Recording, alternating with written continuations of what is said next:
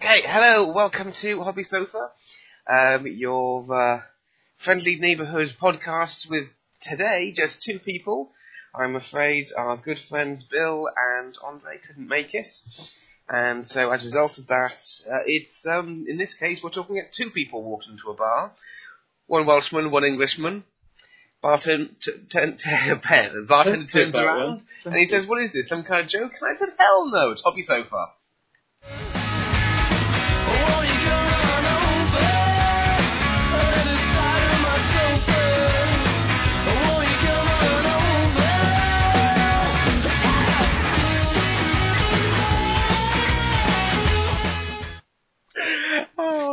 That joke, it's awful. So today I am joined with my good friend Tom, who you can all see on the cameras, and you'll now be able to put a face to the voice from the interview that me and Tom did on Bill's other one, Gamers Lounge. So we are good. It's just two of us today, like I said. Sadly, the other two couldn't make it. That's, our game, their loss, but you know how it goes. And if I sound like a croaky, coughy, spluttery, grotty person, please ignore me. I'm just surviving from a bad cold, which my wife insists is not the flu, despite what I'm just isolated. Anyway. Man flu. Yeah, exactly. You do suffer amazingly badly with flus and things, though. Yeah. Probably worse than anyone I've ever met. It's all for your attention. Yeah. Okay, so Tom, as you are new on Hobby Sofa, can you give us a quick 30 seconds, say hello? Yeah, sure. Just gaming backgrounds, is it, that you're after? Yeah. Or, Richie and I's gaming career goes back incredibly far. We started when we were, 12, something like that. And he's probably the opponent I've played most throughout my life. It's hard to say. It gives you a very big win streak. Yeah, it does actually, doesn't it? We worked on Override together, so an awful lot of hours into playtesting that. We used to play a lot of Necromunda and Magic the Gathering and all sorts of things like that. And then, of course, Malifaux. Yes. Got really into Malifaux. Yes. Not that long ago. I was just seeing, actually, I was watching a Nightmare Teddy on eBay, because I've got quite a bunch of Malifaux. The old metal or the new plastic? The old metal. And it just sold. It just dinged up on my phone whilst you were doing your intro. It just sold for £7, which is pretty cool.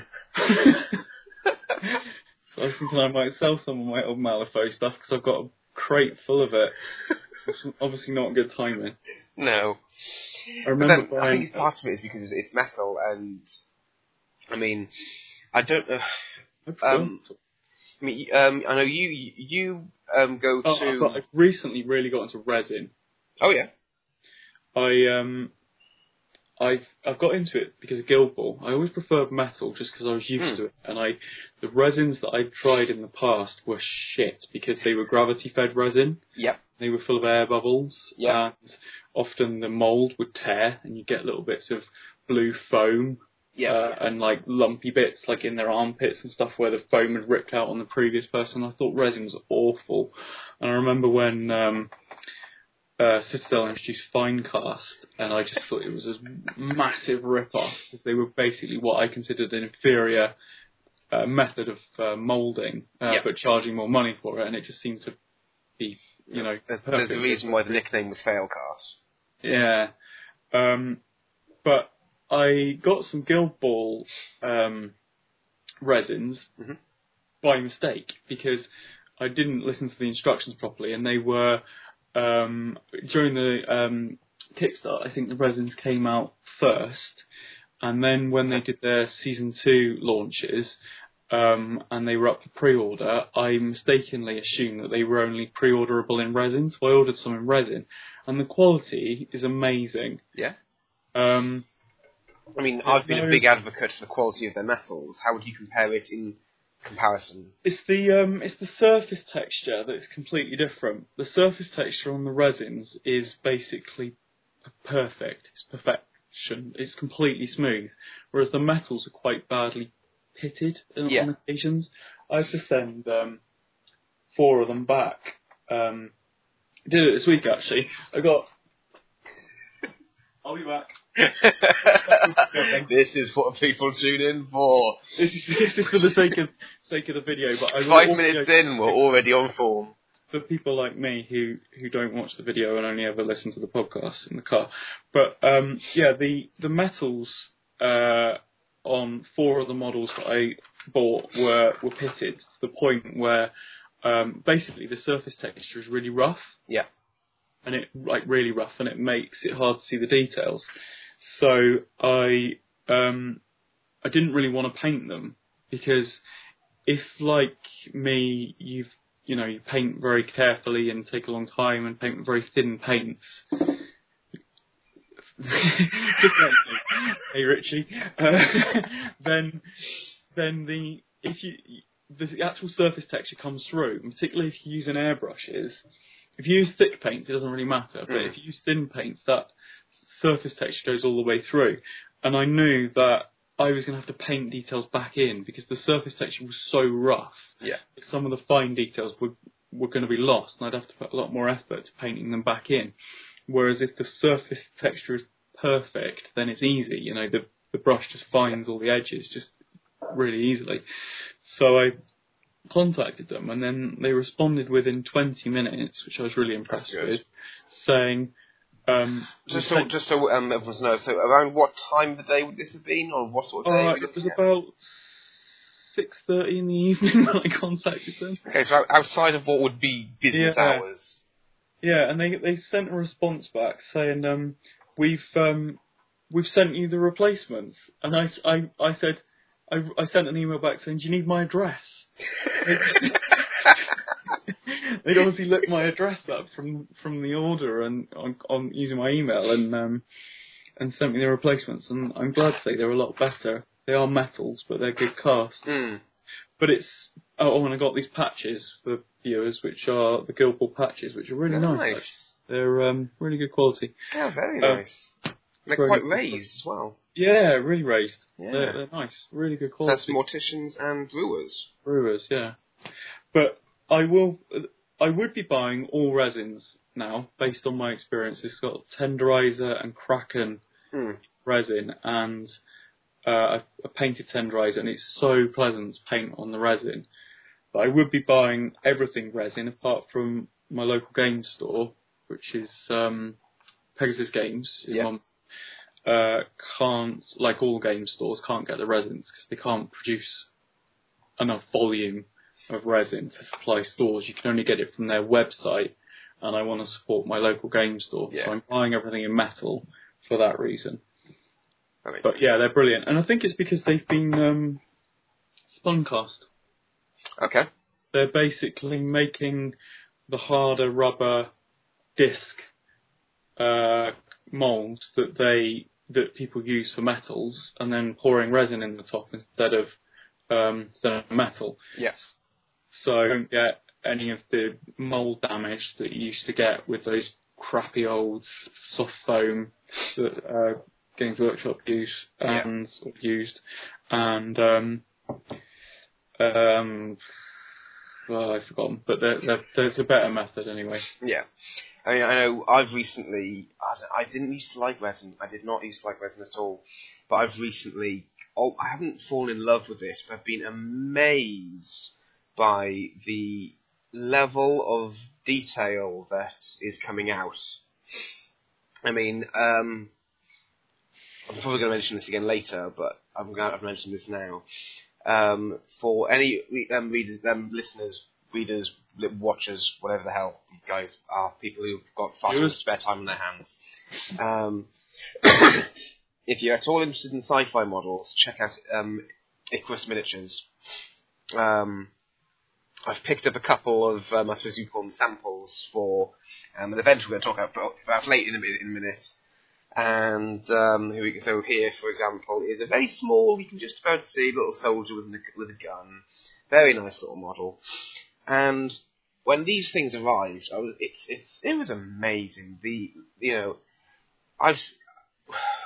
In my experiences in the past, resin was brittle and covered in flak and took forever to try and clean. It is still brittle, mind. These things, not brittle at all. Really? Not at all. Quite flexible, actually. Really? And the closest thing it has to flak is they were covered in what I can only describe them as, you know, when you have a really bad sunburn and your skin begins to peel.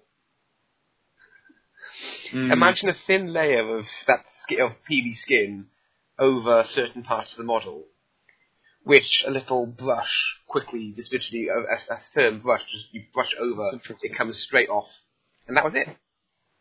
That was it. Absolutely amazing. Yeah. And there's one model, warped.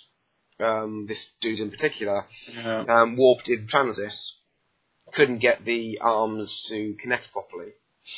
So one thing that I did was I sent the guy who's the guy who runs the company a message over Facebook to simply say, are you aware of this? Is this a problem? Is this warpage? Is this a problem with the mold? Yeah. Is this what? I don't know. Especially because if I'm going to be writing up a review or anything like that, I want to make sure that everything is covered. Yeah. And he said, send me some photos, and I'll have a look at it. So I did so that evening. And then around 7, 8 o'clock in the evening, he sent me a message back over Facebook saying, yep, I know that is. That's basic warpage. Drop the model in some hot water for 30 seconds, take it back out, and you can gently reposition the arm. I think I'm going to have to do that with my Kraken model, because his spear is a little bit squiff as well. And I did, so dropped in a little thing. The part of the gun was previously bent slightly. Literally in those 30 seconds, you could see it straighten in the hot water. I was like, this is amazing. I didn't know resin could do this. I actually found, because I got also a resin tenderizer, but the way they... Which one's tenderizer? Tenderizer's the guy with the massive mallet that's smashing the ground. Yeah, I know the one. Yeah, like that.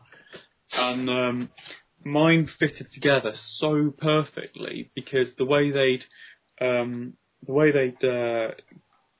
split the sculpt up, it's incredible actually the way they're splitting these sculpts up these days.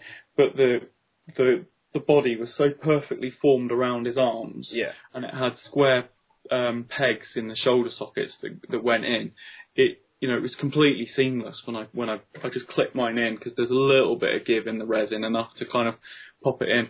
But a lot of people who had the metals were saying that they had a nightmare trying to get it in, because metal doesn't have presumably as much flex, or maybe the rough surface, because the fit needed to be so perfect. Maybe the rough surface of the metal, I don't know, for whatever reason, people couldn't get their metal ones together, and they had to kind of file things down and stuff like that.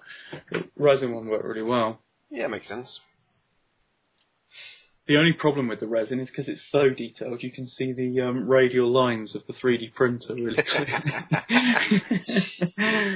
Yeah, I, what was it?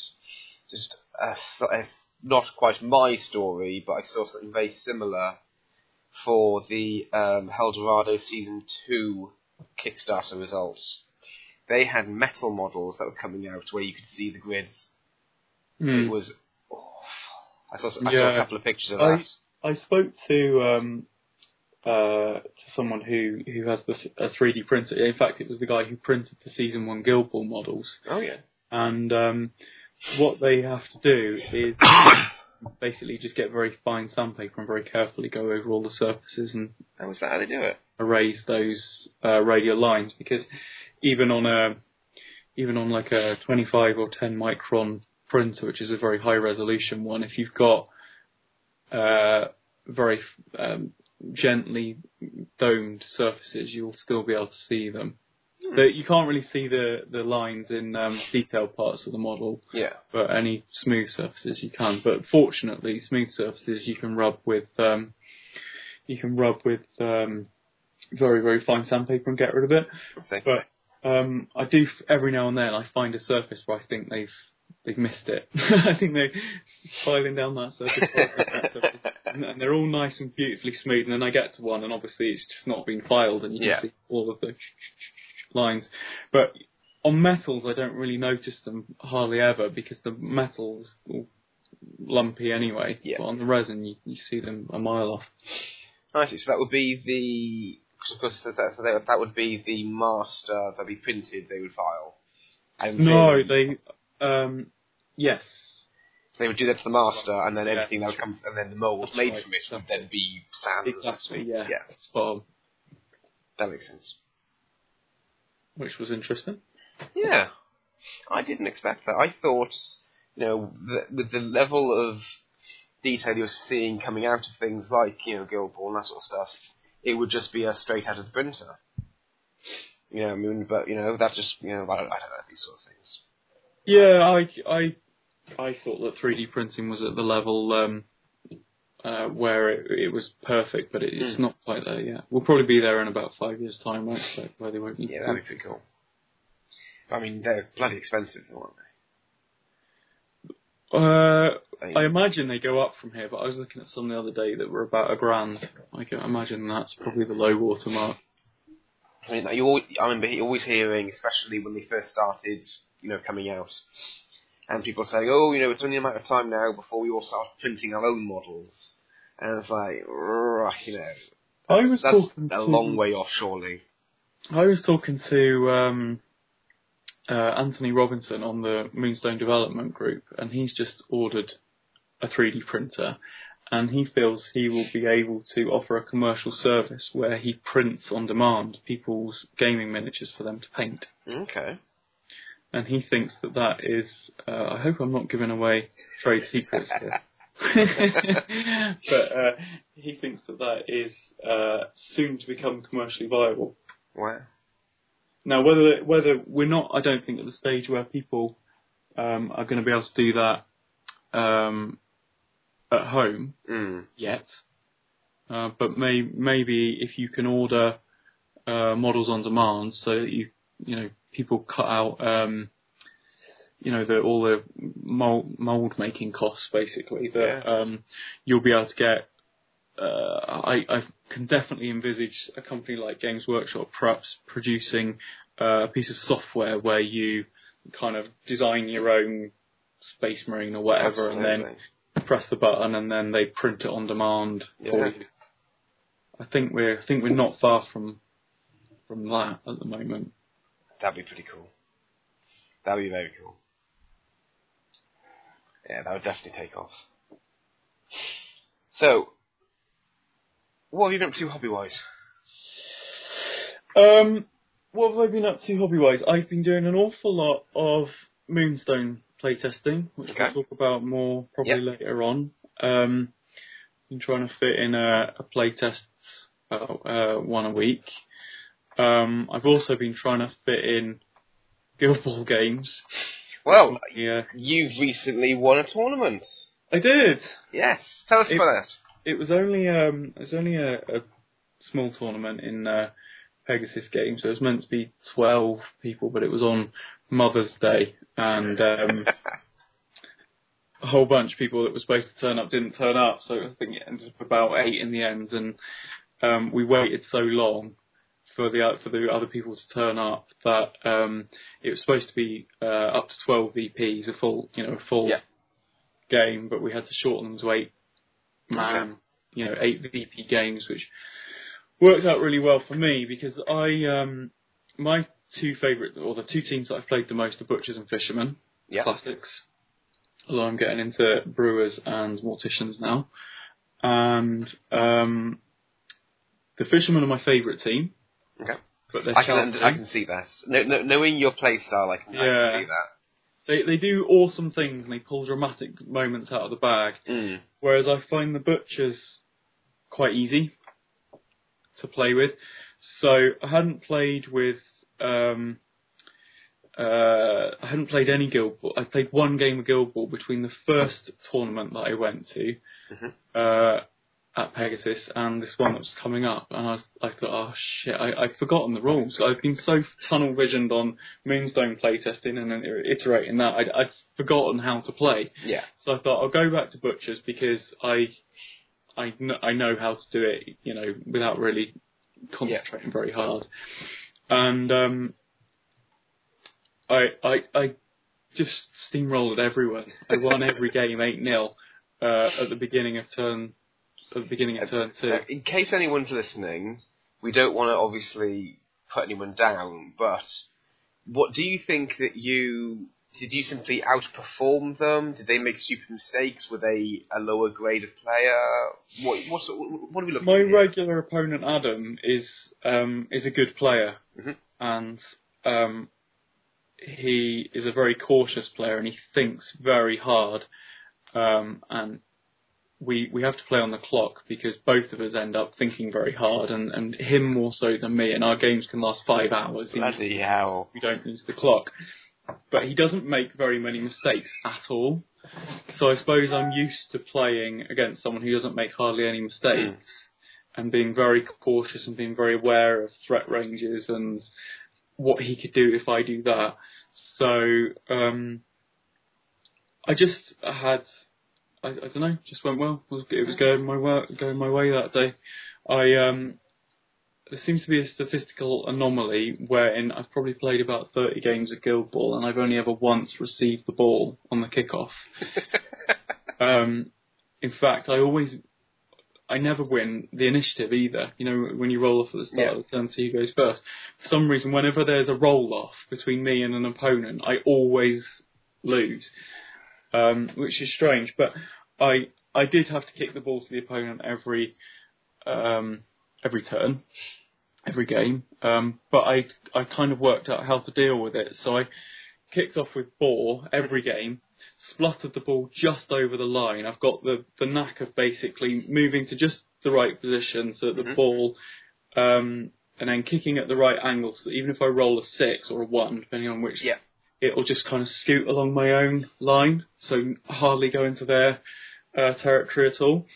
So every turn I basically just tap the ball gently over the line with Boar and Shank out on that flank. Shank's got an amazingly large threat range, so if they don't come and get the ball, I just go and get it myself, pass it back to Boar, and then enlarge his threat range. And if they do come and get it, they've moved within charge range of Boar. And one of those two things is going to happen, and I generated a load of momentum because someone came to get the ball and I beat them up. And won the roll-off on turn two, and Ox does his legendary. I've moved him up. He's ready to go in. Just basically... kill people really, really quickly when you do that. Nice. And had Gutter as well, who is quite good on Butchers. She can pull people in. I've heard, it's a shame Bill's not on. I heard he's quite upset about the change. But I think it's a big improvement. I didn't play with her before because I felt that she was too good and that it made the game less enjoyable because she was too good. So I didn't really ever use her, I only played against her until the second set of nerfs, where I now think that she's reasonable enough and balanced enough to the other characters that I used her. So that was good fun. Yeah, okay. Quite well. Nice. So as you know, my team in Guild Ball, just out of, because this is what people have gifted me, is Morticians. Yeah. And I like their aesthetic. Yeah. It seems very unusual for you to go from, you know, having those two as your primaries, the Fishermen and the Butchers, to then moving over to the Brewers and Morticians. Yeah. What's the reason behind that? And I liked the Butchers and the Fishermen because it's the classic lineup, and I don't know, I just liked that classicness of it, and found that the Fishermen were more fun to play for me because they're more volatile, and you have to plan. You can buy out a template with butchers. You can do the same kickoff, movement, legendary turn. I did the same pattern 3 games in a row. Yeah. You can't really do that with Fisherman, I don't find. Okay. So I like Fisherman and I like Butchers, and they're at the exact opposite ends of the spectrum. One's very fighty, one's very football-y. So the third part of the triangle is control, which is where Morticians excel. And they're a very, very thinky team. Ah, shit. Yeah. By far. Butchers, I would say, are at the easiest to grasp end. And I would say Morticians are at the, and maybe like Alchemists are at the, more, I don't know, you have to think harder basically. That's so nice. I like the idea of the Morticians because they can do some really amazing plays. I've played against them once and I've played with them once, so I haven't got tons of experience, but they can do some pretty volatile and strange things, which is cool. So you're saying, so you're just saying that the Morticians and the Alchemists are the 2 hardest to get to grasps with because they involve the most thinking. Yeah, I would say so. And those are the 2 you've got. The 2 I've got. As you know, I'm not the best when it comes to thinking. No. Oh, that's amusing. Okay, well, my next question for you. This is an important one. For me, anyway, it's a very important one for me. So, so just over Christmas, I was gifted lots of Morticians. And it was largely a case of me sending a list to relatives saying, I want these models, buy these models, and of course, having no real understanding of the rules and this, that, and the other. I mean, yes, I downloaded the rulebook, but it's a very big difference between reading the rulebook and actually knowing properly, So I basically went, I like the look of these models, I don't like the look of that models. One model that I didn't go for was, in the Mortician's team, was Silence, because something about the model didn't appeal to me. It's visual. However, as I've been doing more research into how the team plays and this and the other, he seems to be a staple of every single team. Whenever everyone fields Morticians, everyone uses Silence. Yeah. Why is that? Because he's the only model in the game that, besides captains, that brings 3 influence, and you know that you can assign the influence around your team, and everyone likes to put as much influence as possible on Obulus because he does amazing, crazy stuff when he's loaded up. So some people consider him a battery. Okay. There's terms that I've heard recently of, you have your greedy players, your neutral players, and your battery players. The greedies are the ones that want to take more influence than they bring to the table. Yeah, nice. And I think he's not a bad player, but I think a lot of people bring him just for that reason, that he donates influence. You can give him none or 1 influence, and then he gives all 3 of his to Obulus or Mist or someone who's going to use another game terminology. He's a bit like what they would call in some games cheerleaders. Yeah. His role is not really to actually do anything other than making other people better. That's right. I quite like the idea of using his abilities though, because he's also got 2 abilities called Shutout and Tucked. One means you get to force one is you get to say that your opponent has to activate that particular model next. Right. The other one says your opponent has to activate that particular model last. So you can, if you see someone is about to score with their next activation, you can activate him and say that they can't activate that model that's about to score until the end of their turn, or someone, So in a way, you're taking away, to a degree, control of the team from the opponent, because you're making them play according to your rules.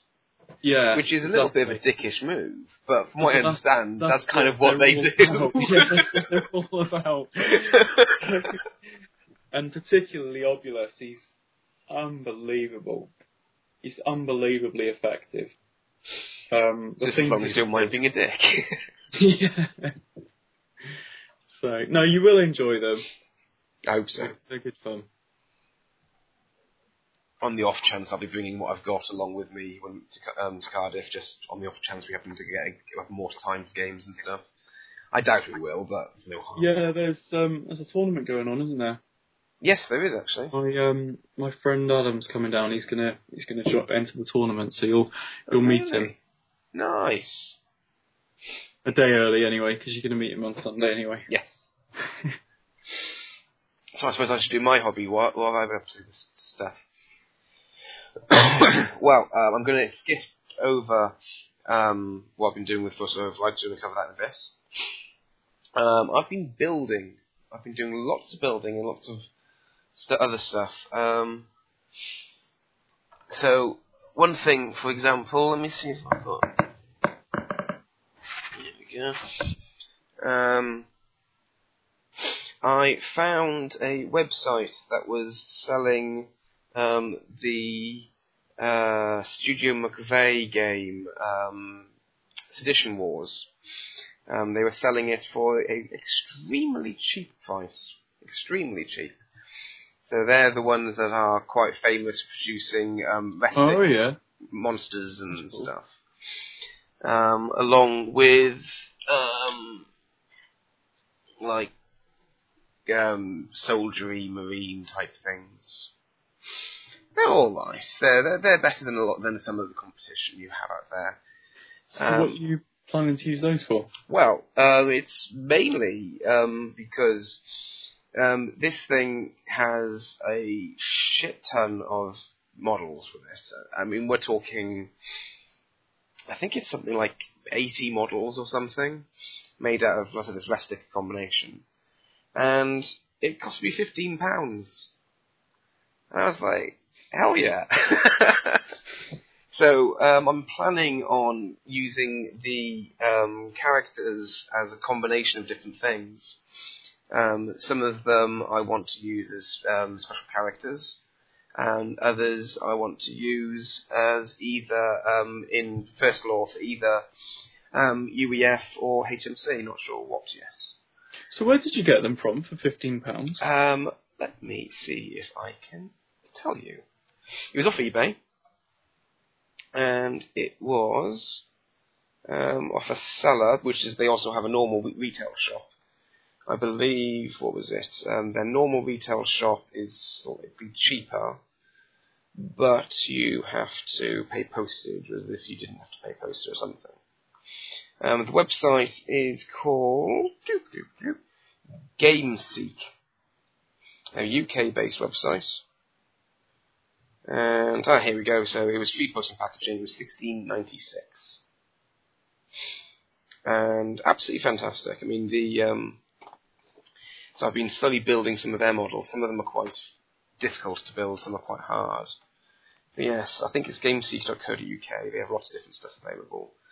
This is just one of them, and it's just compared to the fact that if you have a look at Studio McVeigh's website, they're charging like, 50, 60, 70 quid for this game. So, I don't get it. Why are they able to... I'm assuming it's just because they've got stock and no one's buying. Because no one wants the game. Apparently the game itself isn't supposed to be that bad. I've had a look through the rulebook. And it's a board game. It looks like the mechanics are interesting. However, almost every single mechanic is accompanied with a diagram. Right. And, it's normally a good thing. I don't know. I find, they tend to say, you tend to find that, the diagrams are where they're, where words will not do. And a lot of the time with these rules, that's very much the case, where they've tried to explain it, and they'd be like, we can't explain it, because this is really everything is very left field. I'm a very visual learner, so I like seeing a diagram or a walkthrough. It's, I mean, the thing is, I think they've tried to use a board to answer problems that you have with terrain, but really it's not a board game at all. It's really more a miniature war game. And do you think you'll actually give it a try, or is it just for the probably not? To be honest, it's unlikely I will. Maybe because it's the people I would play against. I've got other games I'd rather play with them. You know, so it is hard sometimes to find time for everything you want to give a try. Anyway, isn't it? Yeah, exactly. I mean, we haven't got enough time as it is. You know, so yeah. I think but the models are nice. Sorry? The models are nice. Yeah.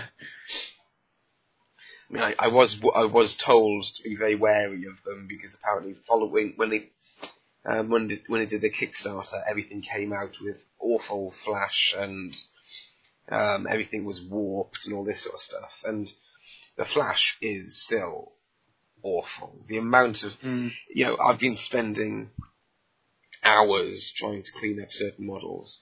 You think you've got it perfect. You put it down, you pick it up again, and you go, oh shit, I missed that entire mold line.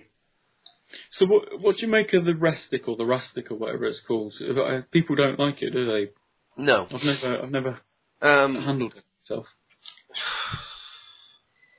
it myself. Honestly, I'm not that bothered. It feels like what it is, and that's a cheap medium. You know, it's not as good as resin. It's not as good as hard plastic. But you know, it keeps their costs down. So I'm not really that bothered, to be honest. I mean, the way I see it, with these sort of things, you know, they're all, I mean, for example, some of his sculpts from the Studio Monthly website are absolutely beautiful. And if you wanted to get an actual nice sculpt, you'd probably buy it in resin. You wouldn't just do this standard box variety. I wonder why it's cheap, because plastic is cheap only in very high volumes because the physical stuff is cheap. And resin can be cheap because the moulds traditionally were really... From what I understand, they use resin-style moulds.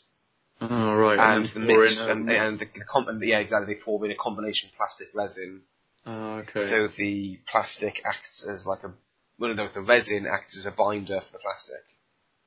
Oh, I get you. So, I made my own resins once in my kitchen. Spilled resin all over the floor. It looked awful. I couldn't get it up. It was a rental place as well. Was this the Blood Bowl model? No, I was trying to make a horde of wolves. Okay. For an idea that I had, and they were about £6 per wolf, and I wanted to make a diorama with loads and loads of wolves, which I never actually made in the end. But I thought the only way I can possibly afford this is if I basically cast a shitload of these wolves up, which I did do, and then did nothing with them, and I now just have a ice cream tub full of really badly cast resin models. But I'm glad I did it because it was interesting going through the process of making a mould and then casting some resin figures. But I could do it in my kitchen, so shows quite all that technology is. But that was the really rubbish kind of gravity-fed mould. So, would you say it gave you a deeper understanding of the process, or did it? It made me think that the models that I buy are incredibly well cast, because so many of mine were so badly cast with huge amounts of flash and where the mould had pressed too much on them, and the number of issues were endless. The amount of air bubbles that I had in them, so like you know, their limbs would be incredibly fragile because there'd be a huge air bubble inside the arm, and you could just knock it off like that. And it made me value more the skill that professional casting companies have. Yeah, it makes sense. It was interesting. It was fun to do. I made such a mess. You're just trying to scrape resin off it. It just sticks like shit to a blanket.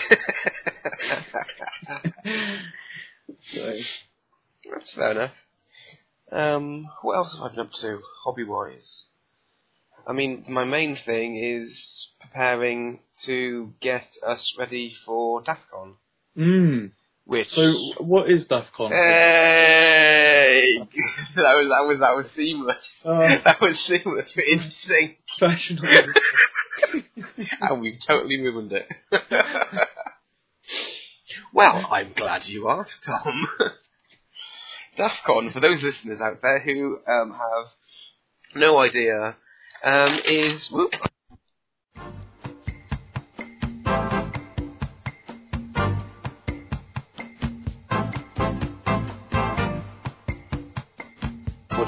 Okay, so we should now be back. Good old technical difficulties. I apologise everyone if my audio is not as good anymore. I've had to swap a microphone over from headset to webcam until we can get it fixed.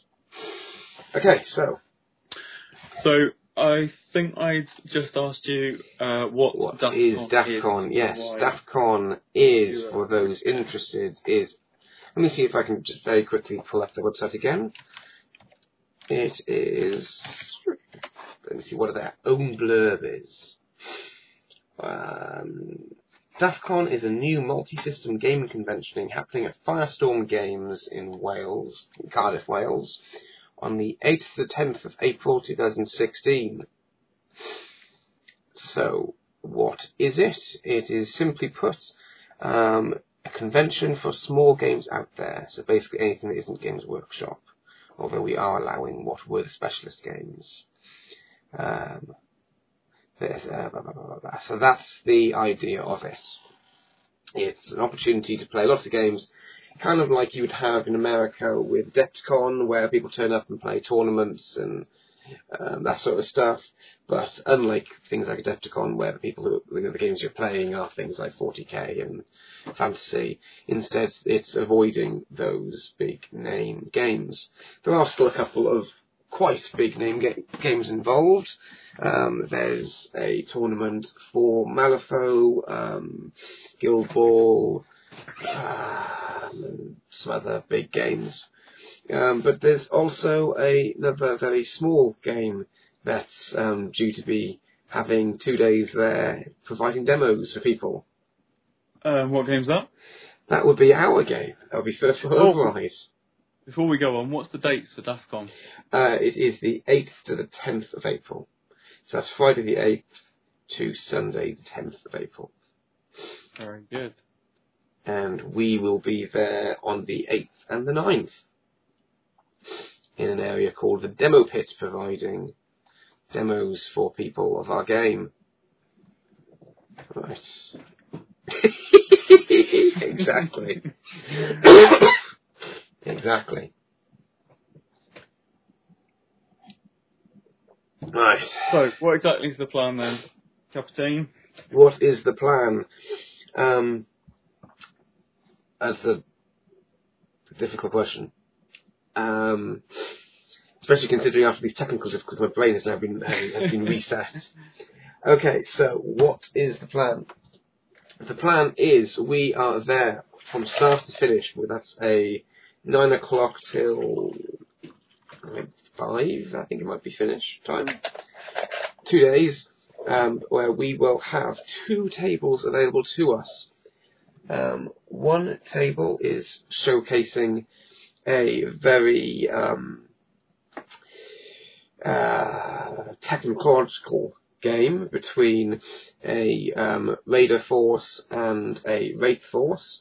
For those who have been following on at home, the Raiders are the hacking force, and the Wraiths are the alien special forces. And the other table will be slightly more combat-based in the form of Red Claw versus UEF. Red Claw being the more brutish fighters, with UEF being the generic army guys. We're hoping people will stop by and give the game a try, and if they don't, we'll just be playing it ourselves. That'd be good. Yeah. Well, what better way of showing people how much fun it is than two people having fun? So, let me get my list of stuff. So that's what we're doing. We'll be there. We'll have, so it's four, not fully sized forces. We'll be looking at, or is it the Raiders and the Wraiths are 350 notoriety, a normal size would be 500. Notoriety is the points value for those listening. Is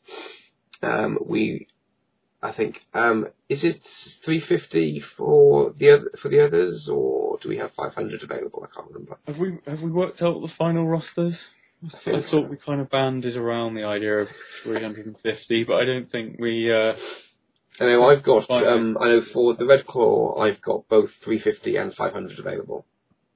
Mm. I've worked out both. I think we're better to go for 350. People's gaming time is precious, and the amount of time they're willing to give over to an untried demo is precious. So cool. So 350 both then. Three models per side. Any less than that, you're not really showing the full interactions, but beyond that, you don't want to kind of keep people, you don't want to off-put people by the idea that they're going to be committing to a 2-hour game. You want to kind of keep it down to as quick a game as possible. Yes, I agree. So there's the thing of, one of the questions is, of course, why are we doing this, isn't it? So, I mean, in my case, this has been on the cards for quite some time, mainly because I want to get the name out there. I want people to know of this game and to try it. And it's one of those things that the more you talk about it and the more you get people to read about it, the more I think the game suffers from appearing overly complicated and not very engaging. But the moment you actually get it, play it, you see that it actually is the complete opposite of that. It's actually very intuitive and engaging, and the complexity comes from after you've learned the basics and you start learning about the different combinations of things that you can put into it. I think the core mechanics are very straightforward. Obviously, most of the time that we spent on playtesting was on the campaign side of things. Yeah. The core rules kind of came together quite quickly. And, I'd agree with that. That'll be the point. That'll be what we'll be demoing, and obviously the introducing people to the world that you've created as well. Yes, that's true. That too. So, what have you got left to do? Well, I'm actually quite amazed by what I've got left to do. Not very much at all. So, originally there was the question of getting demo copies of the books done, which we now have available. Lovely actual real pages of actual books. I was the day these arrived, I was so amazed.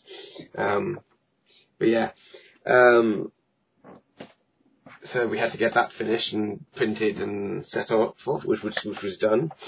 We had to make sure we had demo crews and forces available for people, which is pretty much done now.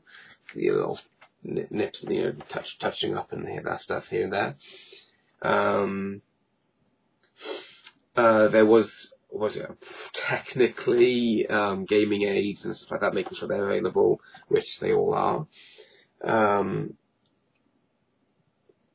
And so now the only thing that's really left is a little bit more model painting. So, for example, finishing off exosuit models for people to use. Oh, cool. We have... Yellow was a good plan. I thought so. I thought so. So, I mean, we have available the game aid versions, the acrylic tokens, which can be used in a pinch, but of course actual models are better. Yeah. So, you know. Oh, definitely.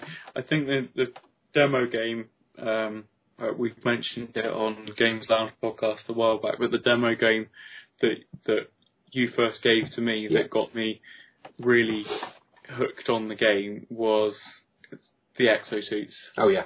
Oh, they were awesome. Climbing into the big suit and storming across the board and ejecting you out of your exosuit and then jumping my own person into it. I think that was the moment where you had me hooked. So I think we definitely need to have some exosuits on the demo table. Absolutely.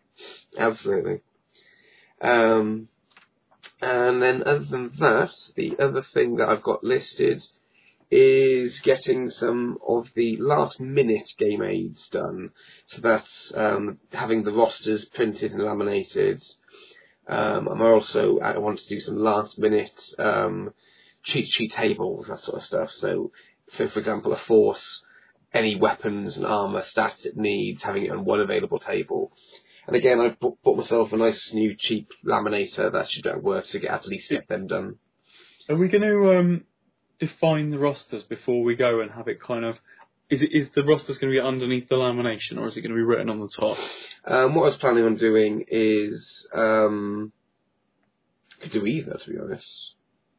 I mean... Might make sense to write it on the top, because if we do the first demo and we find that... Yeah, that's a good point. ...taken too long, or it was unbalanced, it would be good to be able to make changes on the day, I think. That's actually a very good point. Yeah, good plan there, Batman. Good plan. And that's pretty much it in terms of everything to do. Terrain all sorted? Kind of. A lot of the stuff I've got, I still need to do a little bit of work on, but we're talking about an evening's worth, if that. It's all painted and modelled. All it needs to do is, at the moment, it's push sealed, so just putting glue in there and making it the roofs come off and on easily without any problems. That's it.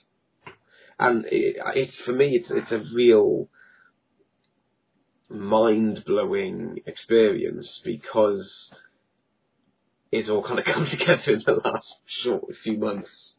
I can't wait. I'm really looking forward to it. It's going to be good. It's going to be very exciting. Particularly as the bulk of our playtest time was done over Vassal, and I much prefer playing in person. Absolutely. So I'm looking forward to getting the models on the table, and I think when we did playtest in person, we realised there were certain interactions. I remember a game that we did here where I jetpacked on top of a building, and I can't remember the details, but it was a really good moment. It was a clever plan that involved the use of terrain in a 3D way that we wouldn't have probably done during a Vassal game, because obviously in Vassal we just considered that the rooms were, you know, you couldn't get into them other than through the doors. Yes. But we had all the walkways and the kind of, you had people inside buildings and on top of them. It was good. Yes. So it's gonna be, I'm really looking forward to it. So I have to make sure I kick the last of this cold. I've never demoed a game before, so I'm. You've never demoed a game? Following your, well, only to people I know. Okay. I've demoed Moonstone and I've demoed Guild Ball, but I've never demoed to a stranger shop. I mean, I don't know if I really want to put this onto recording, but I'm going to anyway. I mean, I kind of pride myself on my demoing ability when it comes to putting on a show. And my form of evidence as to back this up is back when, you know, 'cause I used to be a henchman for Weirds. And are you gonna bring the cowboy hat down to Wales? I could if you wanted me to. If you think that would do a job. Yeah. I want to see it again. And one of the things that was really great about it was that they actually started tailoring their stock intake of Malifaux models so that it was coinciding with when I was doing demo days.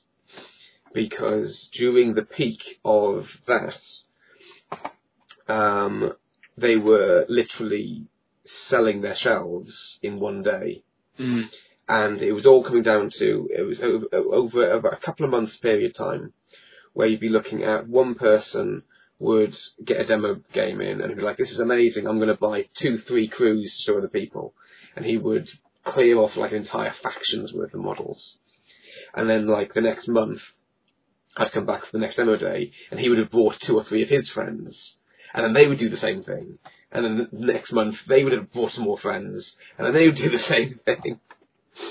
And so, you know, the amount, I can't even imagine the amount of stock they cleared purely as a result of the demonstration games I was providing. It's immensely valuable doing demo games. I think trying to get anyone to pay attention to your game if they haven't seen it in the flesh is so hard. But I think once people try it, I think invariably they'll be, you know, interested in and playing it again. People tend to, within the first 10 minutes, have made their mind up. Mm. Easily within 10 minutes, if not earlier than that. I found a lot of the time, like with my Malifaux demos, before they even started the first turn, you could tell if they were invested or not. You know, if they would look at certain selections of models and go, ooh, I like these. They would observe initial discussions about it, artwork, that sort of stuff. And you could tell straight away, you know, this was a demo that was worth giving because you were going to make a big sale at the end of it. And then you had other ones where this was a demo that's worth giving because they're teetering on the edge, or they want you to sell them on the game because they want to love it, but they need the reason. And then you've got the other ones where this is just a waste of time. I don't know why I'm going to do this, but you're insisting that you want the demo even though you blatantly don't. So what do you do? Go through with it? Yeah, of course. Did you ever have to abandon a demo? Because the person clearly wasn't interested, or...? No. We were actually quite fortunate in the case that there were some where they were obviously not going to financially invest... Mm. But by the end of the demo, they had enjoyed themselves. Mm. And that, ultimately, I think, is the point. It can be worth a fortune in the long run. I mean, I got into Warhammer as a kid because I wasn't planning on buying anything. I went into a shop just out of curiosity and got reeled in by a red shirt. And he put me in charge of a unit or two, and... that one experience probably in the end led to me spending, I don't know how much I spent on Warhammer stuff, but about £1,000 over the course of my life, I expect. And I wasn't a big spender compared to some people out there. So, but yeah, so I mean, that's the thing. One of my rules was I never wanted a person to leave a demo unhappy. Because, you know, what did they say? Did you ever cheat so that they won? I'd never cheat. Did you ever forget any rules? Yes. And then remember later that you'd forgotten the rules, but in doing so, enable them to win? No, I would never do that. However, I would conveniently forget rules if introducing them later on gave an easier learning curve. Yeah, makes sense. And that's different. You know, that's not because I want them to win, and I want you. I mean, to be honest, most of the demos, I think part of this actually works quite well because of my natural gaming ability. You know, I'm very loose there. It's the fact that even if I tried to win, most of the time the people at the first game still beat me anyway.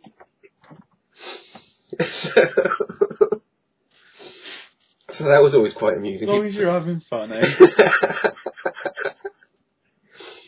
Well, that's the thing. You know, I sometimes read or hear about other people who they say, you know, what's the point if you can't win?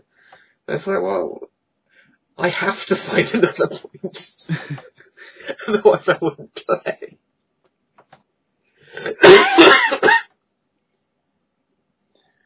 I don't know. I don't mind losing. But what I do, I enjoy playing against someone. I enjoy playing against people that I like. Yeah. It doesn't bother me whether I win or lose, basically. Yeah, I'd agree with that. But I'm fortunate because I know some really nice gamers. Mm. So everyone I play is an enjoyable person to play. So.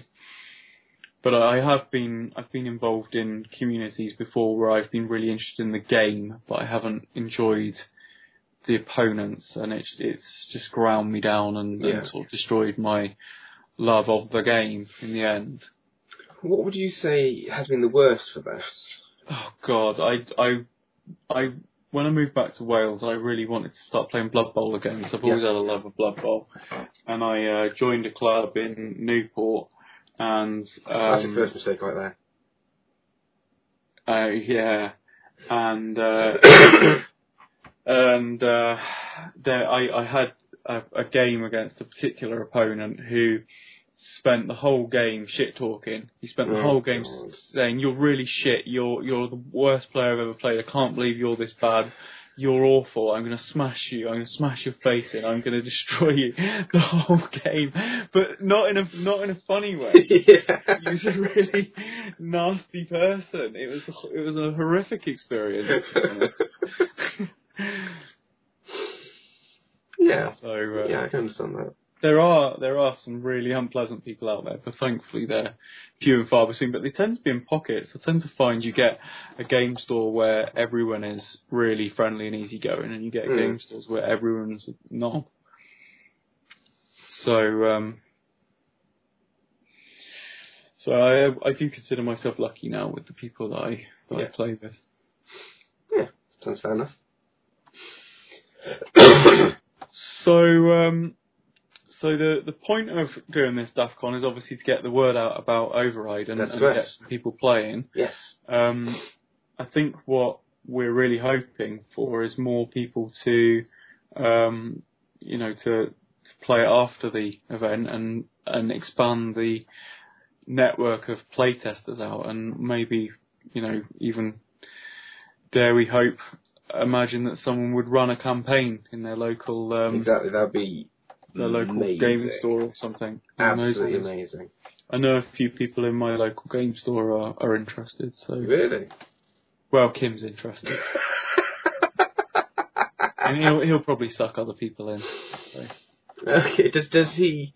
Is he quite influenced from Pegasus, or? I would say so. Yeah. So he's definitely a good ally to have. Fun. He's in there the most. He's in there every time I ever go in, no matter what day of the week it is. So I can only assume he's in there at least. I mean, of all the times I've ever been in there, I think I've seen him in there about 75% of the time. So I can only assume he spends 75% of his life in the store. So I think he naturally, influences people just merely by his presence. I don't know. That's good. I mean, it's definitely a nice little store. I keep thinking I wish it was there when I was younger. Yeah, God, me too. It would be so different compared to what, yeah, because I mean that for me, that feels like what you expect in regards to the term, friendly local game store. Yeah, it is, totally. Yeah, it's absolutely superb, and that's why I was saying at the start of the call, that's the reason why I'm, buying, my Guild Ball models from there in metal rather than ordering them in resin, because if you don't use these things, they will absolutely lose them. Exactly. As we've seen an awful lot in the UK. An awful lot. But yeah, so, one second. So what's the plan for Overrides after? Yes. it's a bit of a mixed bag for me personally. I mean, you know,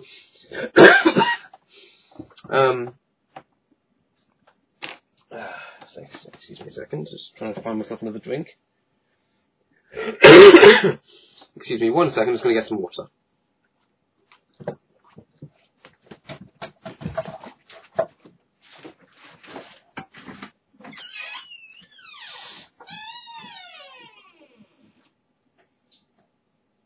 I'll just fill in.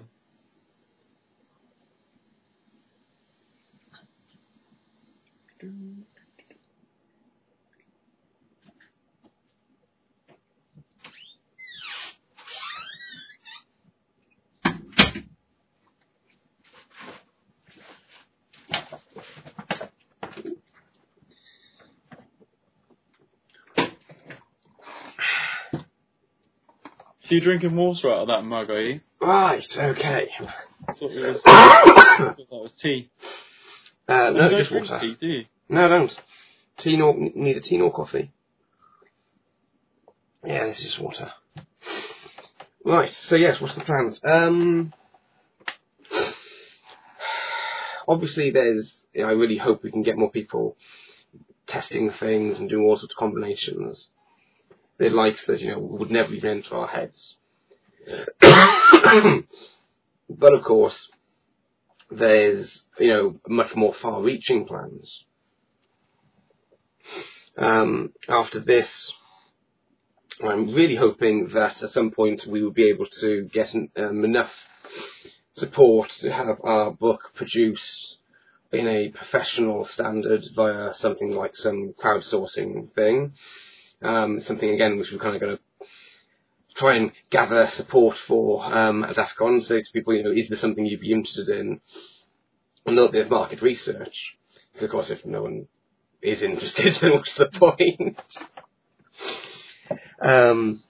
But you know, I mean, I'm not, my dreams don't stop purely at one book and done. You know, I mean, I've got, I mean, as we've discussed offline plenty of times, I mean, I've, you know, got 3 books planned in total. The second one is actually already beginning... Oh, you're stopping at 3. I mean, the second one is already actually starting to develop a little bit of speed in the back of my brain. And it's very, you know, a story-driven narrative using, you know, in-game missions to tell its own little story and the rise and fall of a city and a scary enemy and all of that. Because you put out a little intermediary... Yes.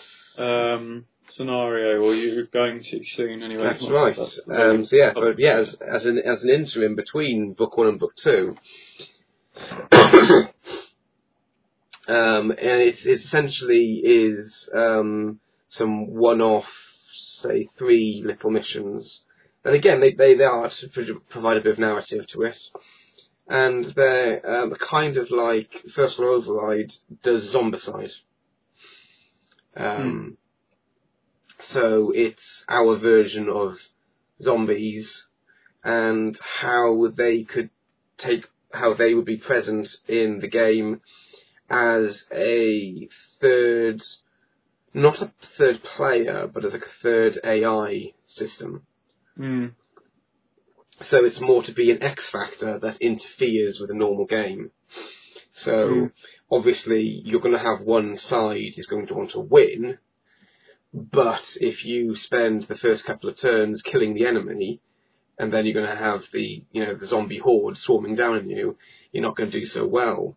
Whereas if you can work together to begin with, or at least try and, I don't know, maybe lure the zombies to the other side to deal with the enemy rather than you, that allows you a bit more leeway. So your instincts to move towards a co-op game are coming back, are they? No, not quite. It's more that there's different things to find it. I want the idea of co-op to be an option.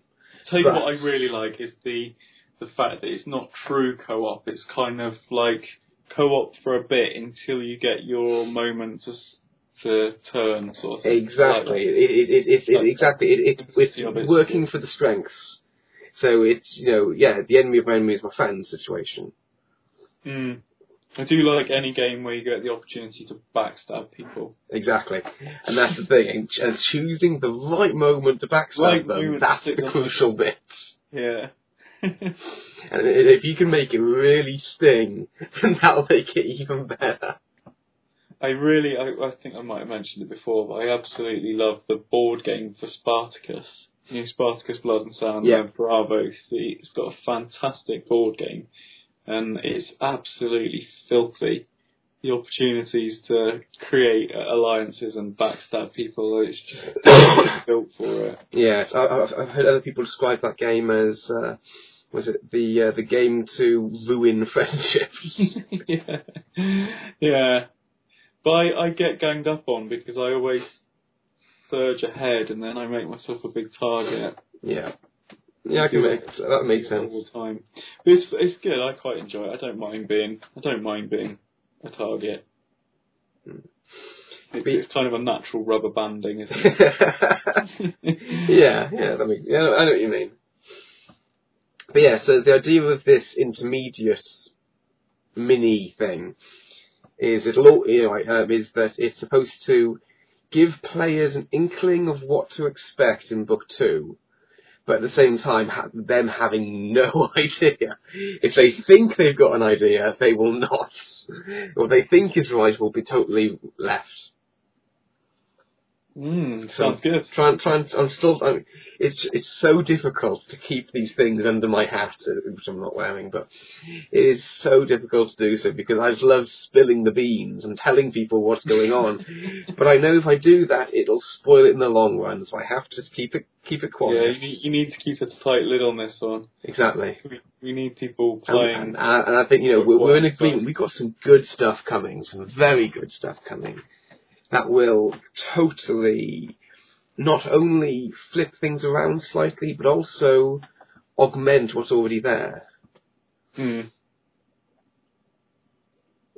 And create a more enriched experience. Yeah, sounds very interesting. If we do say so ourselves. Well, that side of things is all you. It's the whole storyline, the story arc, all of that is your part. But I do find it very interesting. I'm glad. I'm glad you enjoy. You've got one fan at least. Yay! But enough about that. So. As people will have listened to my rambles in the past, you're working on a game as well. Yeah, I am. I couldn't let you have all the fun. I needed to. I think a combination of different paths led me to the same place in the end. Yeah. But I wanted to solidify some of those. Different ideas into a game system, which is called Moonstone, which is going really, really well at the moment. It's been taking up the bulk of my hobby time lately, playtesting it. The rules aren't available to the public yet, and that is largely because they're changing quite rapidly still. And I wouldn't expect anyone sort of outside of my inner circle to be able to keep pace with that. And also, when we worked on Override, we put the rules on the website. And one of the problems with that is you didn't necessarily know who was downloading them or what they thought of them, because traditional websites aren't very interactive. So I deliberately have kept the rules behind a Facebook group, because I can see who's in there and I can ask them their opinions and they can see the chat and they can see the changes and they can see why and they can see the upcoming artwork and the sculpts and they know what's going on and there's a community, albeit a small one, which you wouldn't get necessarily if you made the rules available online. That said, if anyone is interested in and wants to come and take a look, they're very welcome to join the development group. And how would they find the development group? they would find it on Facebook.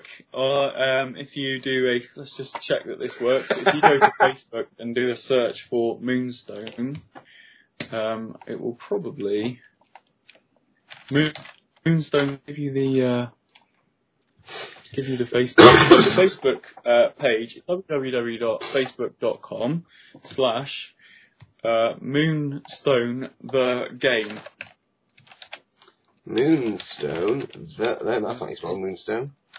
Moonstone the game. That's what comes up. And you will arrive at the Moonstone page. Yes, you do. And right at the top of that page is a plug for people to join the Moonstone Development Group. So this is the public page where I just put major updates, and there's not a huge amount of. I think there's only about a dozen or so posts on this page. But if you go through into the group, there's a hell of a lot more content. That's where we've been having all of our chats about the playtest games and the changes in the rules and the artwork and stuff. So, the gist of it is anyone is very welcome to join the group, and they'll be able to get the latest version of the rules if they're interested in seeing them. And when things calm down a bit, we're in what I would consider alpha phase at the moment, which is to say that things are still changing quite a lot.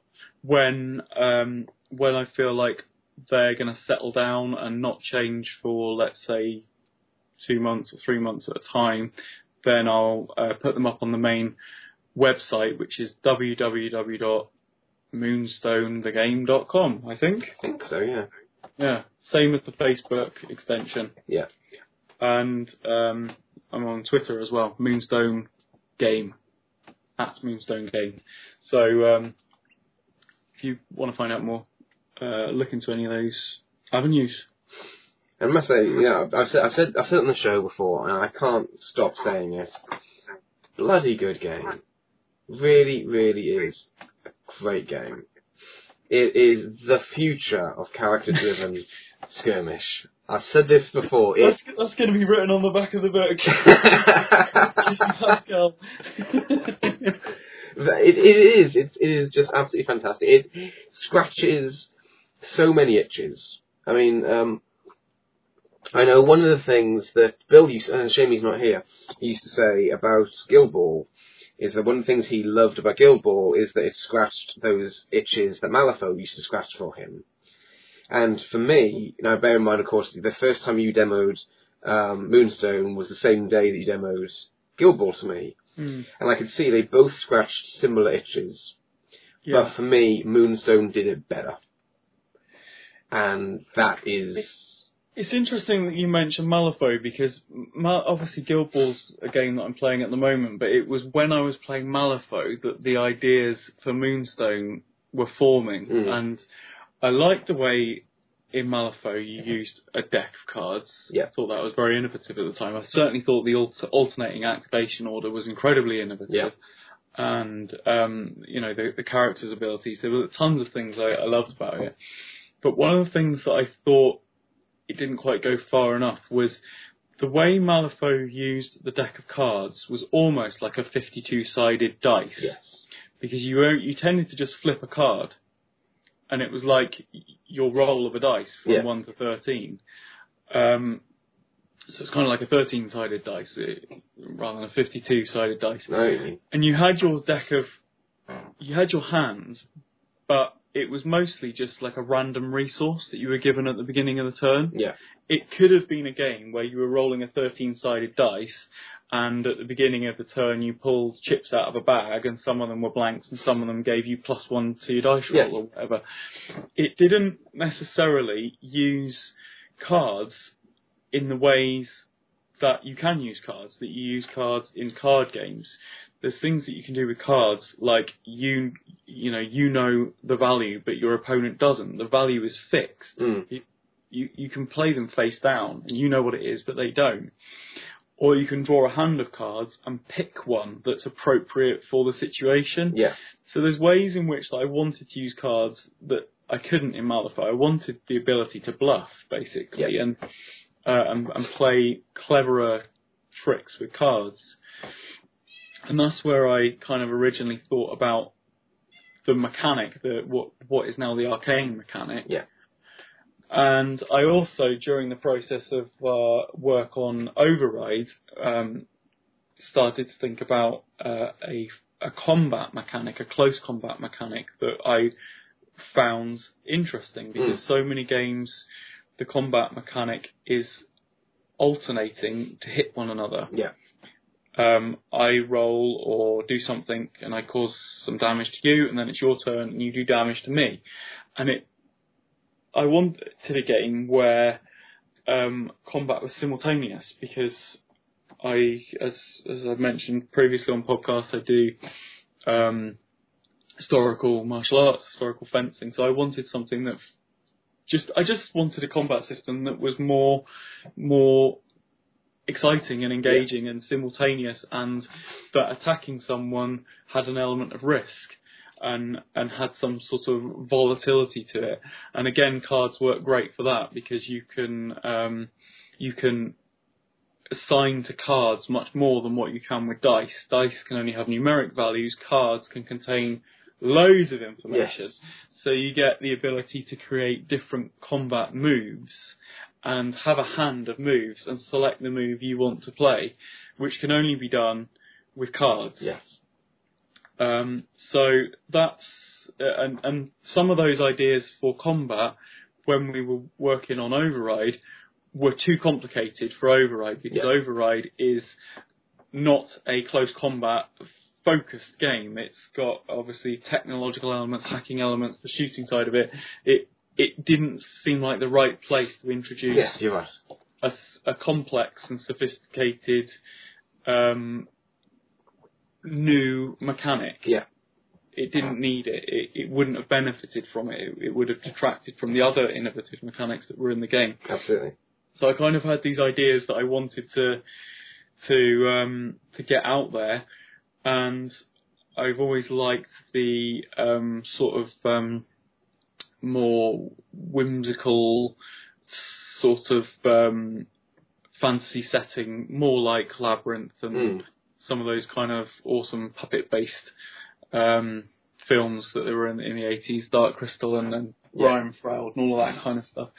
And I thought, there isn't much of that going on at the moment. There's a lot of steampunk and Tolkien-esque fantasy and obviously sci-fi, but there's not much fairy tale style fantasy settings out there.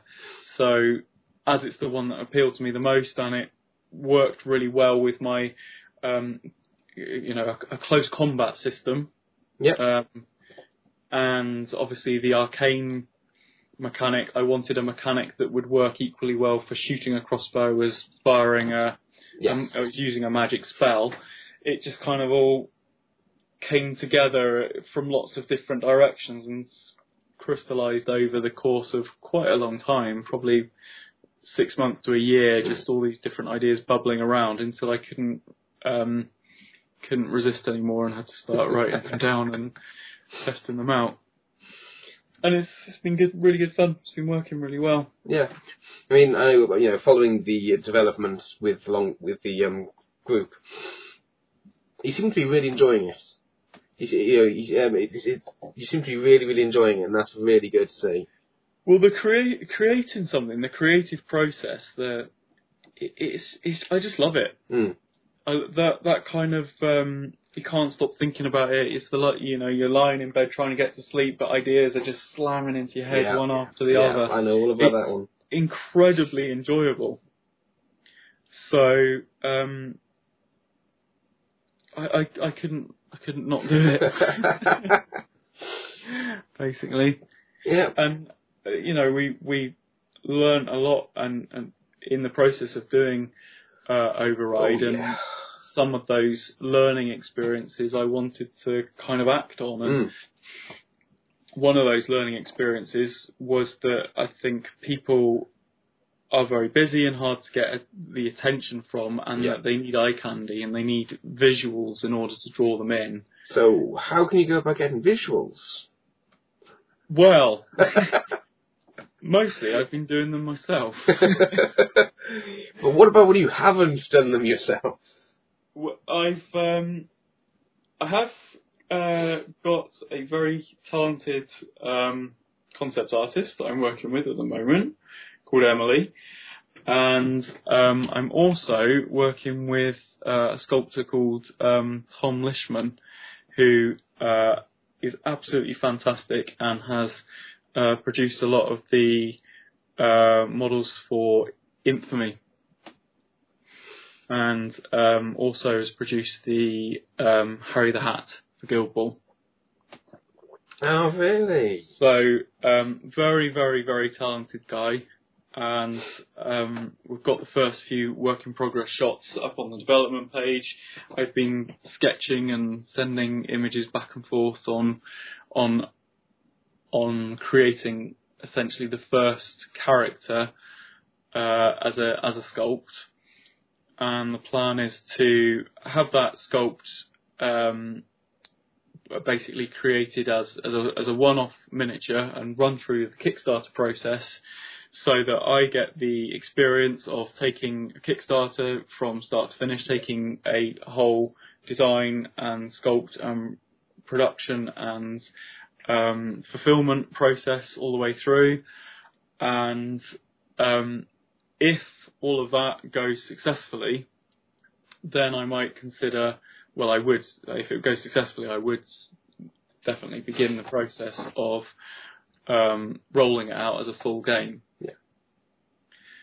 And it's an awful lot of fun, and I think, obviously, I probably wouldn't have gone down this path had we not gone and, yeah, you know, done everything that we did with Override. I think that's fair enough, yeah.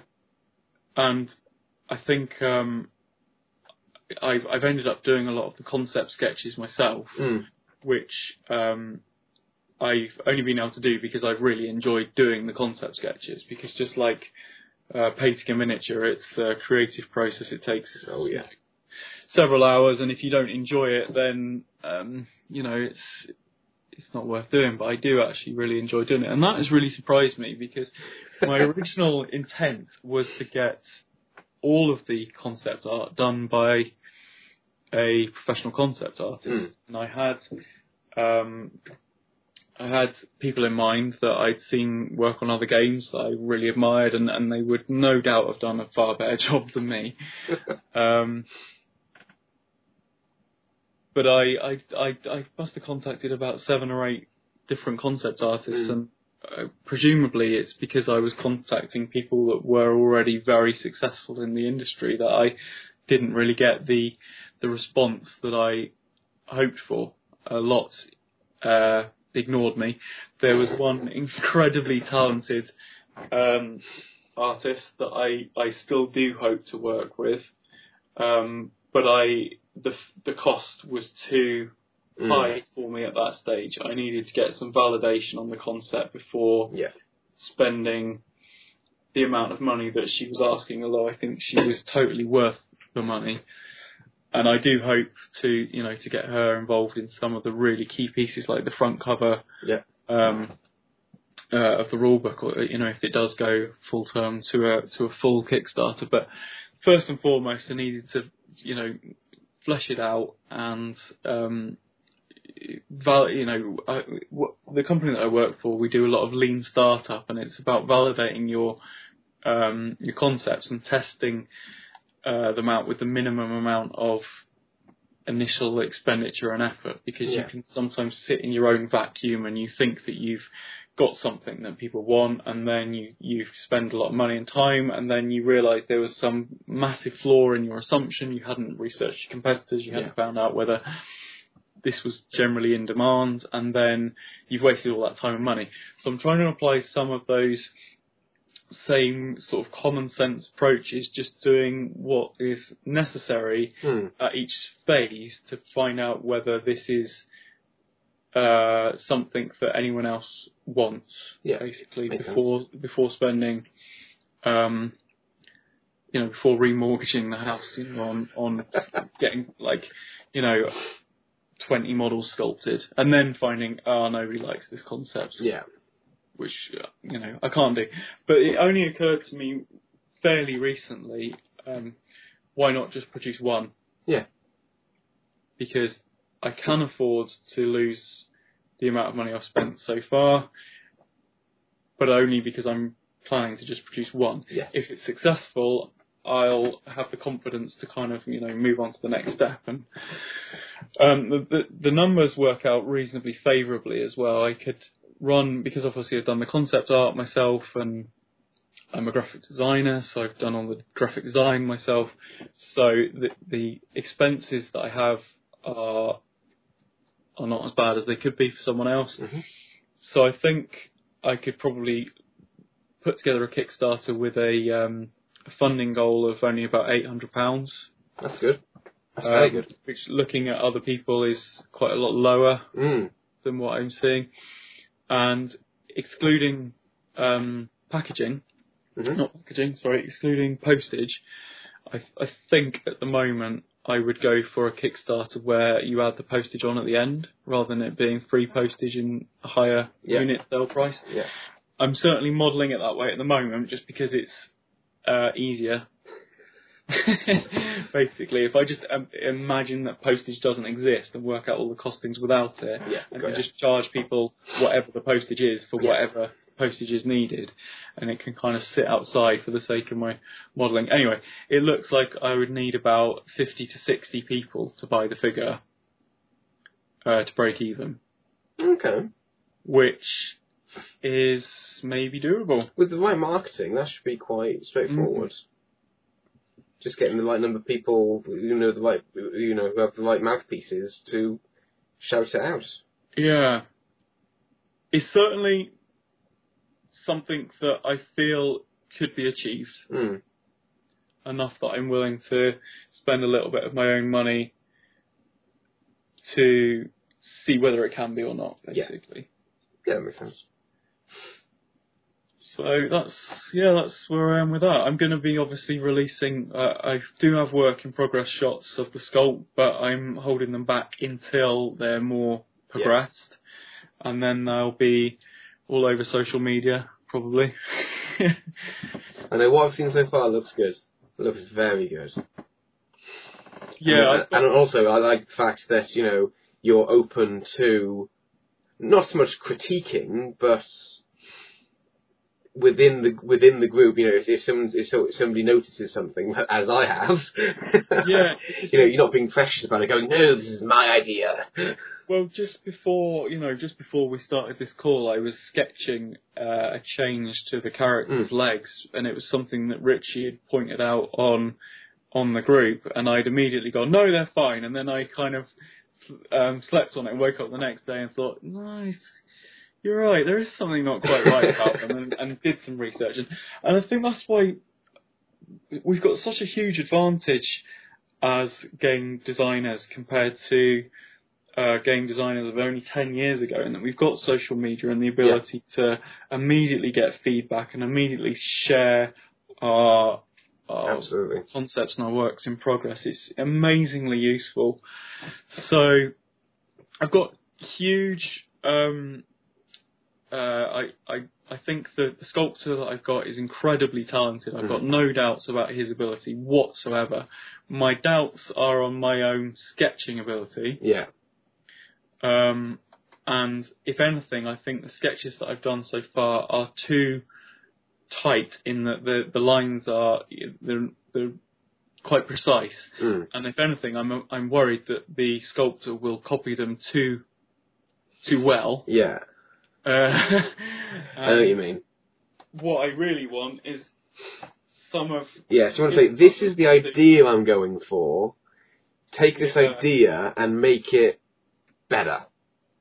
Yes, exactly. And to the point where I'm going to see how this pans out, but I'm considering doing all my sketches in future really, really fast and rough. Yeah. Kind of like the way the Guild Ball sketches are. So it's impossible for them to literally recreate it. To copy it, exactly. So they have to use their own talent. That's clever. Yeah. So, no, it's a very interesting learning experience. Also, if I do the sketches really rough and sketchy, yeah, then I'll bang them out a lot quicker as well. Yeah. Because the thing about developing a game, as we know, and probably a lot of other people that have attempted it know, is it's incredibly intensive on man hours. Oh yeah. Incredibly intensive to do, to fit in all the playtest games and to paint all the demo figures and assemble all the terrain and write the rules and do the design and all of that. It takes staggering hundreds of hours, thousands. Yeah. And then I'm trying to do a lot, the lion's share of the artwork as well at the moment. So I think I need to probably change my sketching style sooner rather than later. But that's fine. Yeah. That's fair enough. Right. I think we should wind down. Yeah, sounds good to me. I think we're looking at about 2 hours at the moment, give or take, over 2 recordings. I think given... I take it this bit's going to be cut out as well. Yeah. I think given the fact that there's only the 2 of us, and I think we should try and keep this one short. Yeah, I agree. Right, so I think that's safe bet to call this. So let's just do a very quick wind down here. So anything else from you, Mr. Tom? Just to say to everyone, go to moonstonethegame.com and find the Facebook page, find the Twitter, follow along if you're vaguely interested. Yeah. And I think, that's it for me as well. I hope to see you guys over at DaftCon in Cardiff. If not, go on and check out the First Law Override website, of course. FirstLawOverride.com. That's all one word. And, of course, you can reach us through Hobby Sofa. So I can't remember what the Twitter account is for that. Give me 1 second. Oh yeah, professional right up until the end. It is at Hobby Sofa. There we go. So send your questions, your queries, your critiques, your criticisms, your love letters, your hate letters, whatever it is you have to say. And until next time, take care, everyone. I'll see you soon. Hopefully see you at DAFCON. Bye-bye.